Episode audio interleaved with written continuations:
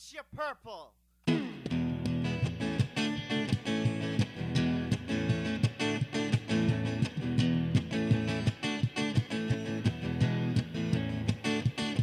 Raise your mugs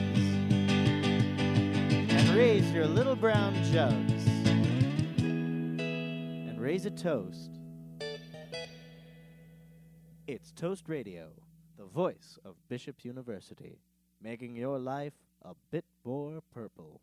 Welcome everyone to episode four of Gaiter Talk. Today's guest is none other than Leighton Geraghty, your voice of Gaiters TV. Leighton covers all sports on the uh, broadcast, and uh, thanks for joining us today, Leighton. Thank you for having me. Not often am I on this side of the mic. Yeah, you're often just behind the scenes. People just hear your voice, don't really get to know who you are. So you're from the South Shore of Montreal, Uh, Yes, yes. but you studied in Vermont, is what I understand, right? Yeah, so I started off my high school career going to a private school on the island of Montreal.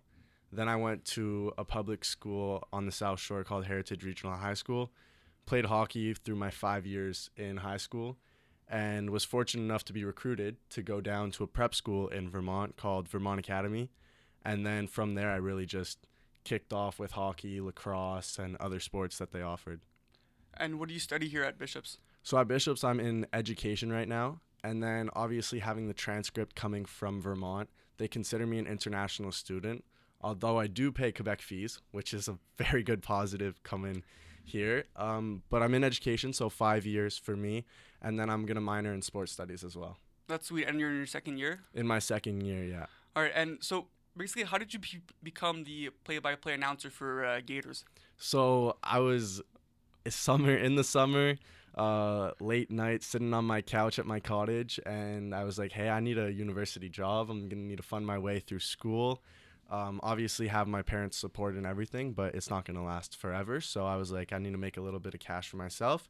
Um, went on to Bishop's website, saw two job op- offerings. So I do two jobs here. I'm a lifeguard at the pool as well and then I saw one for game day staff. I actually worked when I was in high school for Concordia's game day staff as a shot clock manager and ball boy for their football team. So I knew that I would love uh, the game day staff opportunity here. I saw what they were looking for, so I emailed Rachel and Marty, uh, just expressing my interest to be on game day staff, uh, telling them the sports that I've played before, the experience that I have, and saying that it was a lifelong dream of mine to just talk about sports as well. When I was a kid, I loved listening to them. So I was like, hey, what if I can get my voice out there, get my name out there, and maybe pursue something in that type of field? I have a couple friends who went to TMU, formerly known as Ryerson, and now are working for Sportsnet. So I'm like, hey, what about that? And then applied into education sort of as like a fallback, a safety coat for me. Right. You cover all the sports that have live streams, right? So football, hockey, basketball, men's and women's, uh, soccer, rugby, and lacrosse, right? Yes. So obviously, all these sports have really different terms, terminology, rules. Like, how do you manage to know everything about everything in all these sports and be able to give the the audience a really good uh, experience? Yeah, so I'm fortunate enough to have a color commentator for football as well as basketball. They help me out a lot. Uh, Zach Graveson's phenomenal for football. Shout out to Zach, yeah. former player too. And then uh, for basketball, legendary coach Eddie Palmacala, really good guy. Teaches me through the game because basketball is actually the one sport that I haven't played before. Every s- single other sport I've played, I've grown up watching, knowing the terminology. It does get a little bit difficult though. Um, like the first game of a soccer uh, season compared to lacrosse, I'll sort of get my terminology mixed up a little bit. But as I progress through the season, then everything just kind of flows and comes back to my mind. Do you find it hard sometimes when you got, got like a big weekend of games to kind of switch from okay, we're talking about football now, and then switching to hockey, and then soccer or something, and lacrosse, like just to not kind of get those all mixed up together? Yeah, so it is it does get a little bit taxing on your body, your voice as well. I mean, sitting there for probably 5 to 6 hours on a Saturday if you've got a football going into a soccer game. But um, terminology wise, all the sports do include some sort of thing that you could connect as well. So if you do mess up and you say field instead of pitch for soccer, then I mean, being in North America, everybody will call That's it a all field, right. Yeah, right? it's not. Uh, uh, it's not the end of the world. But as long as you go in with confidence, I find, then the viewers won't even necessarily know that you've messed up. You yourself know, oh my lord, like I messed up the terminology, but the viewers, it might just slide right by them. So you Just- got to have the confidence. Yeah, you gotta play it off like it's Exactly. normal and you know what you're doing, right? exactly. and what's like the challenge with like naming players and getting the pronunciation right? New players a lot too, and like being able to identify numbers quickly. Like, what's the challenge in the uh, in the actual commentating? So a big challenge coming from rugby, the game's so fast and it's just contact, contact, contact. Sometimes you don't even have the chance to say their names. So as long as you're just talking about the game and you're telling the viewers where the ball is, sort of like a radio host. So you're letting them know play by play where the ball is on what side of the field. Um, and then if someone's running into open space, you can finally get your name out there. Then that's good but learning the names for basketball is very difficult. Uh, football as well. I mean, they've got 100 guys on the roster, so you don't really know until kickoff comes up who's going to be that starting quarterback, who's going to be the running back in, uh, the different sets that they're coming out in. Sure, the quarterback might have a favorite target that he goes to, but then all of a sudden they throw out a fifth string because someone's hurt, and Yeah. you're sort of looking through the roster and you're like, oh no, Who's Who this is this guy? guy? yeah. Um, that leads me to like, how do you do? You need to practice when you when you're reading the opponent's uh, roster and stuff to kind of prepare yourself for that. What's the like? What's the process for that when you get ready for the game? Yeah, so my sort of game day experience, prepping myself for that, I'm supposed to be there a half hour ahead of time. But going in a half hour ahead of time, I know all everybody on the game day staff, our producer Thomas Barton, who's phenomenal at what he does. I'll go in and I'll have a conversation with them about what's going on around the league more so than studying the players' names. So for me, it's outside of work. I'm studying the players' names, watching a little bit of their film per se. So if the Gaiters are on a road game, I'm still watching them. I know they played down at Ottawa uh, a few weeks ago, the hockey team, and I was just listening to the commentators how they pronounce the Ottawa GG's names because it's their home team, so they're gonna know how to pronounce the names. And then they're visiting tonight, which is November 24th. So visiting tonight, I already have sort of a scoop on what Ottawa's gonna sound like. Yeah. And then also, just yeah, it's prep for the names. I'm in class reading the names if I have a little break. Um, if not, outside of class as well. I'm just really going through the rosters. Man, that's you're just like an athlete, man. Do, doing your film, doing your, your playbook study. You're just in the same grind that we are. That's crazy. um, is something is something like play by play something you hope to do in the long run? Is it like something you really feel a passion for? You're kind of like this is my student job, and once I graduate, I'm good. Or is it something you want to keep going and try to get in that field afterwards? Yeah, so coming into school, it was really just this is my job. I'm coming in to make money. But then I fell in love with it. I mean, I used to be a very high competitive hockey player, had the opportunity to play juniors out in the States as well. But I love academics too. So, being in education, academics are very important for me. So, instead of playing junior hockey, I decided to come back to school. And being the play by play commentator allows me to keep interacting with the athletes, which I love to do, and stay in touch uh, with the sports too. So it is something that now I'm looking out into being in the future. I'm looking at future schools, communication programs that they offer.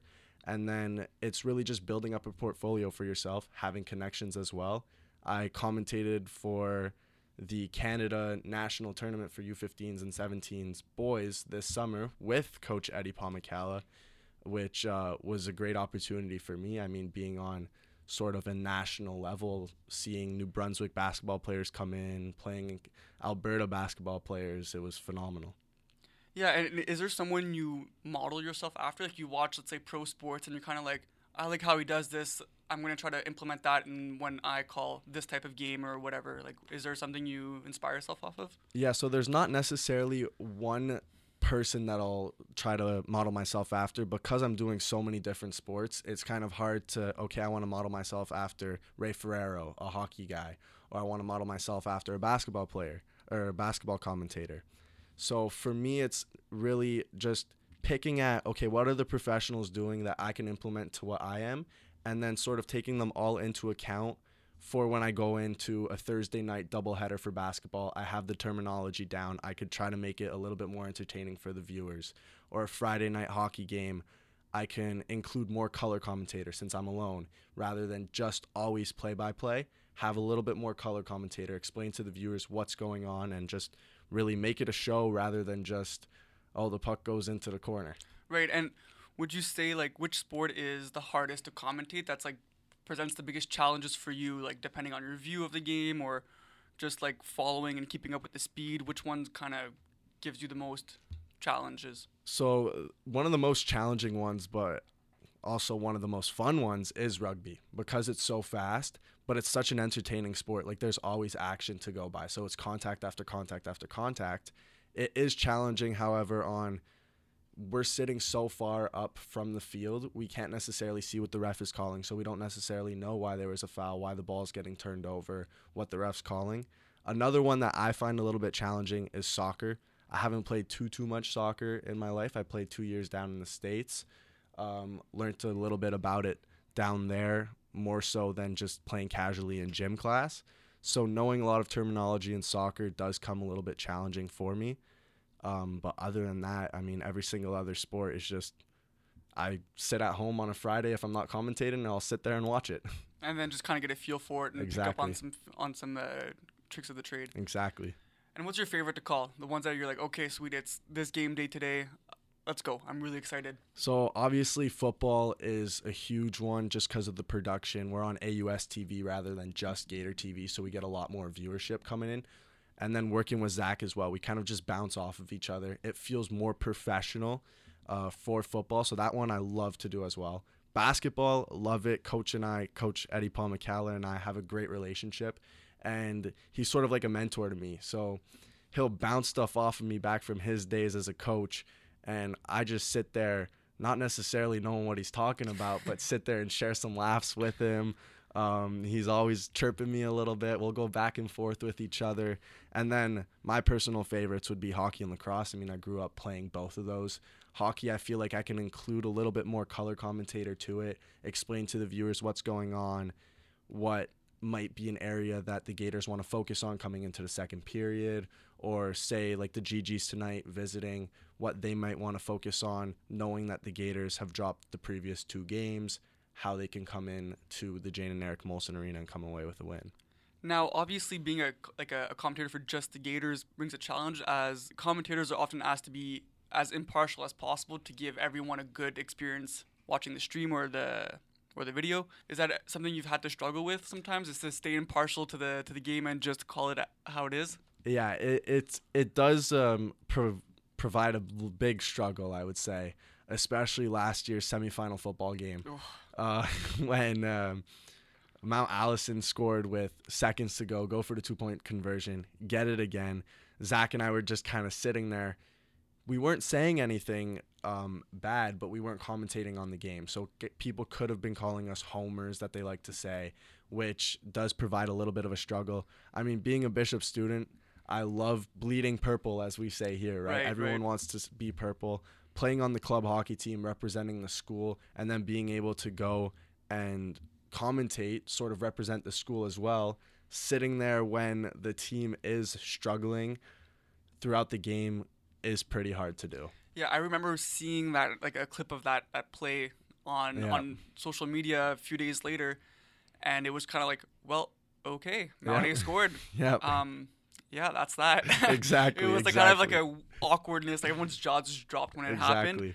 And um, I think it was Persevere who had shared the clip, and in the comments they were like, "Oh, so much for like yeah this commentary," and I was like, dude, it's just tough as a student for the school. You're obviously. And then you go over to Queens this year, dude, and their clip pops it. off. Yeah. They go viral for it. So I mean, next time Zach and I might just have to start yelling into the mics. Yeah, I, rem- I, I remember. So Queen scores like with a few minutes left, and the commentator's just like, yeah, just yep. screaming of excitement. Then Western gets the ball back with like seconds left. Yep. They throw it up, score, and he's just like, no, yep. like just losing his mind. It was the most hilarious clip I've ever seen of like U Sports commentary. It was so it really brought you into the stadium because I know everyone's everyone's hearts just broke when that yeah. happened at Queens. It was a huge game and it was a rivalry game. They sure. score with seconds left. It's like oh my lord. It was it was hilarious. So what so kind of to keep going on that. So obviously that football game was a tough call. What other tough calls have you had to to make in uh in your time? So another tough call would be um, women's hockey they just lost to the Carabins six to two. It was a difficult game to call just because you saw that they wanted to bounce back after a tough lo- defeat to Concordia earlier on in the week as well. So you saw they wanted to come back. Everyone had hope in the rink that they wanted to come back, and then just what you can call ice tilt. I mean, it was just difficult for them as well. And then a huge difficult one as well was uh, women's basketball final last year, Mm-hmm. where uh, UQAM came into the building and the team has played each other. It was like the third time that they were playing each other. They played each other at the end of the season. UQAM gave the Gaiters one of their most difficult games. And then they come back for the finals. The Gaiters are ranked, I'm pretty sure it was fourth in the country at that point. Everyone filled the stands. We probably had 800 to 900 students there wearing white. We had a whiteout game. UQAM comes in they win. Kudos to them. They played a phenomenal game. Uh, Gaiters come up just short of going to the national title, which was very hard to call. And then at the end of the game, UQAM's just dancing on the Gaiters logo and just sitting there. You got to try to stay neutral, but at the same time, being an athlete and a competitor, seeing someone dancing on your school logo, you just want to just you want to burst out. Yeah, I I totally get that. And what what have been some more memorable uh, play calls where you just were really really excited and it just kind of like it just came out super natural. You're just excited and and So yeah. a huge memorable one would come from this season, St. FX game, football, where we went into triple overtime. Both teams ranked in the country at that point. Pretty sure it was the Gaiters' first time being ranked this year. yeah, it, it was the second week, but yeah, we were ranked in the top ten, number ten for two Yeah. for the second week in a row. And then you have the X-Men coming in, uh, a rival to the school. Gaiters come out on top in the first half, and then the second half struggle a little bit. You see Quirion go down with an injury, which was uh, a sad sight to see. But Mason came in, played a good game, kept the team in there, and then both kickers just showcasing their talent in overtime, going back and forth with each other. And then you got probably arguably one of the most talented kickers in the country, and Ben Hadley, who just puts it through the uprights and ices the game off in triple overtime. So although we don't come away with the win on that one, it was just a memorable experience for anyone in the stadium. Yeah, for sure. And I remember that game. It was like when we realized we were going to overtime, and in Canadian football, like overtime's like a gauntlet, right? It's Yeah. on 35 going in. Yeah. You got to outscore the other. And what, what's frustrating is that he's in range at 35 Yeah. yards, right? So we're like, okay, well they can just hit a field goal now and, and go home. Like it's kind of frustrating because they have like an all Canadian kicker there. So it was just we knew that we had to score touchdowns. Exactly, And yeah. We came up short, but it was a heck of a game. I remember after the game, I was just like, that's probably the craziest game I've been a part of as a player Yeah. or a coach. It was really, really special. And then another memorable moment would probably be last night's game. So McGill came traveled to us, and our women's basketball wins for the first time at home. They lost a previous game to McGill. I'm pretty sure it was by three or four points. They lost to Concordia by one at home in the in the season opener. So a team that started off 0 and 3 comes out, beats UQAM. Now they're 1 and 3. Beats McGill. They're on a two game win streak with seven players. They had seven players, two on their bench, ready to come in. They come in, they win by double digits amount, and then we go into the men's game, and our men's team who beat McGill earlier on in the season just received their first loss against UQAM on the weekend. Um, they come in and they drop a 50 point win on McGill, which was crazy. 111 points scored for for the Gaiters, and it seemed like everybody on the roster was shooting up threes at range, and they were going in. Man, that's awesome. I think like you you have a really special um, view and experience with all the games. I think it's really fun to see like your perspective on it because you're calling it as it is, but you you get to see the highs and the lows from a different perspective because you you're calling it no matter what, right? Yeah. So it's just it's either really tough or really easy, right? Yep. It's just yep. and unfortunately you you couldn't um, be there for the semifinal game for football. Yeah. But we got a really interesting uh, experience with uh, Liam on on the It mic. was it was great. I was tuning in from Vermont, so we traveled down. Our club hockey team traveled down to UVM, played down there, uh, won four to two. My mom actually came out and watched that game, so it was nice. She hadn't been able to come to an away game for a while with COVID and everything going on. Um, but then I tuned in, sitting at a Five Guys restaurant in uh, the parking lot, listening to Liam. And the second I turned the stream on, pick six, Oh, no go right back, pick six again, and it was just great to see. I I love that audio clip of him. He was just so excited, right? And and he was on the team previously, so he has like a certain sense of like Yeah. attachment and excitement when those things happen. He was just like it kind of reminded me of the uh of that Queen It did, stream. yeah. just the the pure excitement going on in awesome. the booth. Well, I think that's all the time we have for today, Leighton. I want to say thank you very much for joining us, and you're always welcome on the show. Thank you for having me. Thank you very much. Thank you.